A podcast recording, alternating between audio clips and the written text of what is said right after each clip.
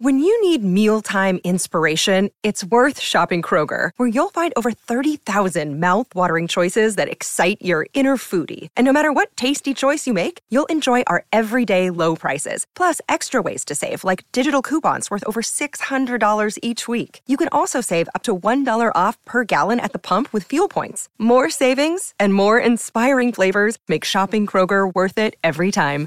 Kroger, fresh for everyone. Fuel restrictions apply. Yes, and welcome back. A couple of big uh, season previews coming up uh, shortly, but a little break from uh, the NRL build up. Champions League results through the week. Napoli 2 0 over uh, Iron Track, Eintracht. Frank, uh, Really get Frankfurt. your German, I'm get, get I'm getting German, German. Uh, Man City 1 1 away to Red Bull Leipzig. Uh, Inter 1 uh, nil over Porto, but the big one, um, the big one at Anfield. Real Madrid 5, Liverpool 2. In memory, one of the worst results at Anfield, given the fact that Maestro, uh, the Reds were leading 2 0. Mm. They were on their way. I thought, here we go. This will end up one of their great wins. European nights are just different at Anfield, is the cliche, and that was certainly the case when they're 2 0 up. You get, you know, there's the atmosphere around Anfield. You get, you never walk, walk alone, and it's Mm. just the big build up for Champions League nights, particularly something special. I've never heard Anfield like that uh, across a broadcast as the game went on, to the point where they actually applauded Luka Modric as he walked off Jeez, because they Mm. they understood the enormity of the performance that Real Madrid had put together in there. Yes. I saw the home. highlights and I saw when Luka went off and you know, the big. I've only ever seen that, I think, really twice in England. I remember the Brazil, the real Ronaldo, the Brazilian Ronaldo, playing for. Uh, he played for Inter. Uh, and I, uh, no, he, he played for Real Madrid, Yep. and he scored a brace against Man United and just destroyed him. And the other thing, like Lu I love Luka Modric. I think he's just. uh, It's the reason why Cro- Croatia are always Yep. thereabouts. Like, okay, and this is what happens with world European soccer at the moment. Is one minute the coaches an absolute like the flavour of the month and, and the best we've ever had, and the next minute they're under extreme pressure. Klopp, where, where, where does he sit? Well, he's in this weird period. He had this at Dortmund as well because he took them to a Champions League final. They they, they won a Bundesliga, which was an enormous achievement against you know all odds against the might of Bayern. Same thing with Liverpool. They took them to that long-awaited Champions League, won finally the Premier League, and then he gets down the other side of the mountain, and Mm. the voice starts to wear off. He's. Not being able to regenerate teams, and to be fair to him, not many managers in Europe are now And he, to have this length of success, it's so so difficult It's to sustain. to it's a little bit like when you're at school and you have the you have the teacher that comes in, he's all happy-go-lucky, and it works for a while. But then all of a sudden, you start to take advantage of it because he's such a happy, affable guy.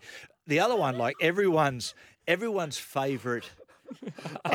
do, you- do you know what I mean? No, no, really. Imagine, imagine Oh, we used to take advantage of our Jora. teachers all the time. You get him come in and go, "G'day, boys, how you going?" You go, "Oh, this is great." And then you know, six months later, he's going, "Oh God, I hate these guys. They're so bad." Uh, w- world football's favourite soap opera, PSG. Second, second leg next week against Bayern Munich. They got over Turner, one 0 deficit. Uh, versus Lille through the week, unconvincing. Messi saved them. They were up 2 0, ended up 2 2. He scored a late goal. Interesting, Alex. I went, Neymar scored a goal early, and Mbappe just completely turned his back and walked the other way. It was two two. Let's get back uh, two 0 Let's get back to halfway, and then Yeah. the game flipped from there. It was very interesting. Lille got back in the match and made it three three, as you mentioned. But yeah, it's just That's it, it's the soap opera, and that's you know European football is becoming. We're seeing this in other sports too. The NBA players wanting away, wanting control of their futures. Happening in the NRL with Dom Young and I heard like a, that. uh, I heard, It's someone, I heard it's someone global. say the other day that, and I thought it was so accurate. Watching Messi play in that PSG side, it looks like an orphan.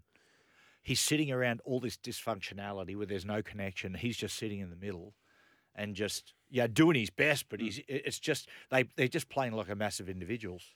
Uh, and that's what they are. They're three fantastic players who are unable to get it to get. And you know they still score four goals. So at their end of the pitch, stuff is going okay because they're so talented.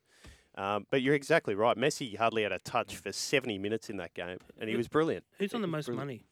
Uh, Mbappe or Messi? again, not publicly disclosed. I would guess Mbappe, Yeah, just because of the age. They, they Where's- try to cut where's him. They, Neymar? they try to cut him into the ownership of the Is club. Neymar exactly right. third? And Neymar would be the Yeah, third he's banana. pauper. Yes. He's on. I think He's he's, only on about. He- Look, So his Yeah, tough transfer, he was the highest player when he got there. Mbappe saw that, said, "If you want me to stay, I'll be getting more than that." Mm. And obviously, to draw Messi there, he's He the seems best like a player bit in the of a world. dick, Still. Mbappe, doesn't he? Uh, yeah, yeah. Well, he, I think he's just a typical, uh, like a very stereotypical sportsman in the fact that uh, he's given power corrupts, absolute power absolutely corrupts. Yeah. He's been given almost absolute power at PSG. Right. Um, it, it's funny watching like PSG, and you see this all the time. I think what really hurts them is they're playing in, you know, in the French league, This which has got stronger, but but- but they are just running roughshod over everybody, and they've just they've they've forgotten how to squeeze. They've been dreadful this season. They led the league by five points. They're Yeah. they're not going to they're not going to get beaten I'll after what happened with Lille, where they did Lille beat them to the title last year. So Mm. it's I tell you what, if you've got a bucket list, you put it on a, on the bucket list. Going to see a game of football in Europe. I went to El Clasico uh, in Madrid, Oh wow. and it was the most. It's one of the greatest experiences of my life. It was Oh. absolutely incredible. Benzema won the Golden Boot only a few weeks later. Got to see him score a couple, uh, either one or two goals, definitely at least one. It was absolutely And do you know- amazing. You know, what it is, right? This is not politically incorrect, and this is not politi- uh, politically correct. Easy for me to say. Um, but So what, is this going to be politically correct or not? uh, you know what? It's up to you. You go. is that when you're at those games and those really big games, there is a sense of menace. do, you- do you know what I mean? Yes. Right. And, Yes. and for me, I grew, I grew up with that. Mm. Right. Uh, watching my dad play in, in, you know, in rugby league in the bush. You know, to an extent where it it was really unpredictable, and you know, the, with the crowd and everything. When I went to those Premier League games, I'm going, oh yeah, this is what I was used to growing up. This sense, and a lot of people get turned off by that. It's just what I was used to. You know, it's just like a- going to a rock concert. You'll want to have that sense of Well, there menace. Yes. There's like a you're teetering on the edge of something crazy could happen here. That's how.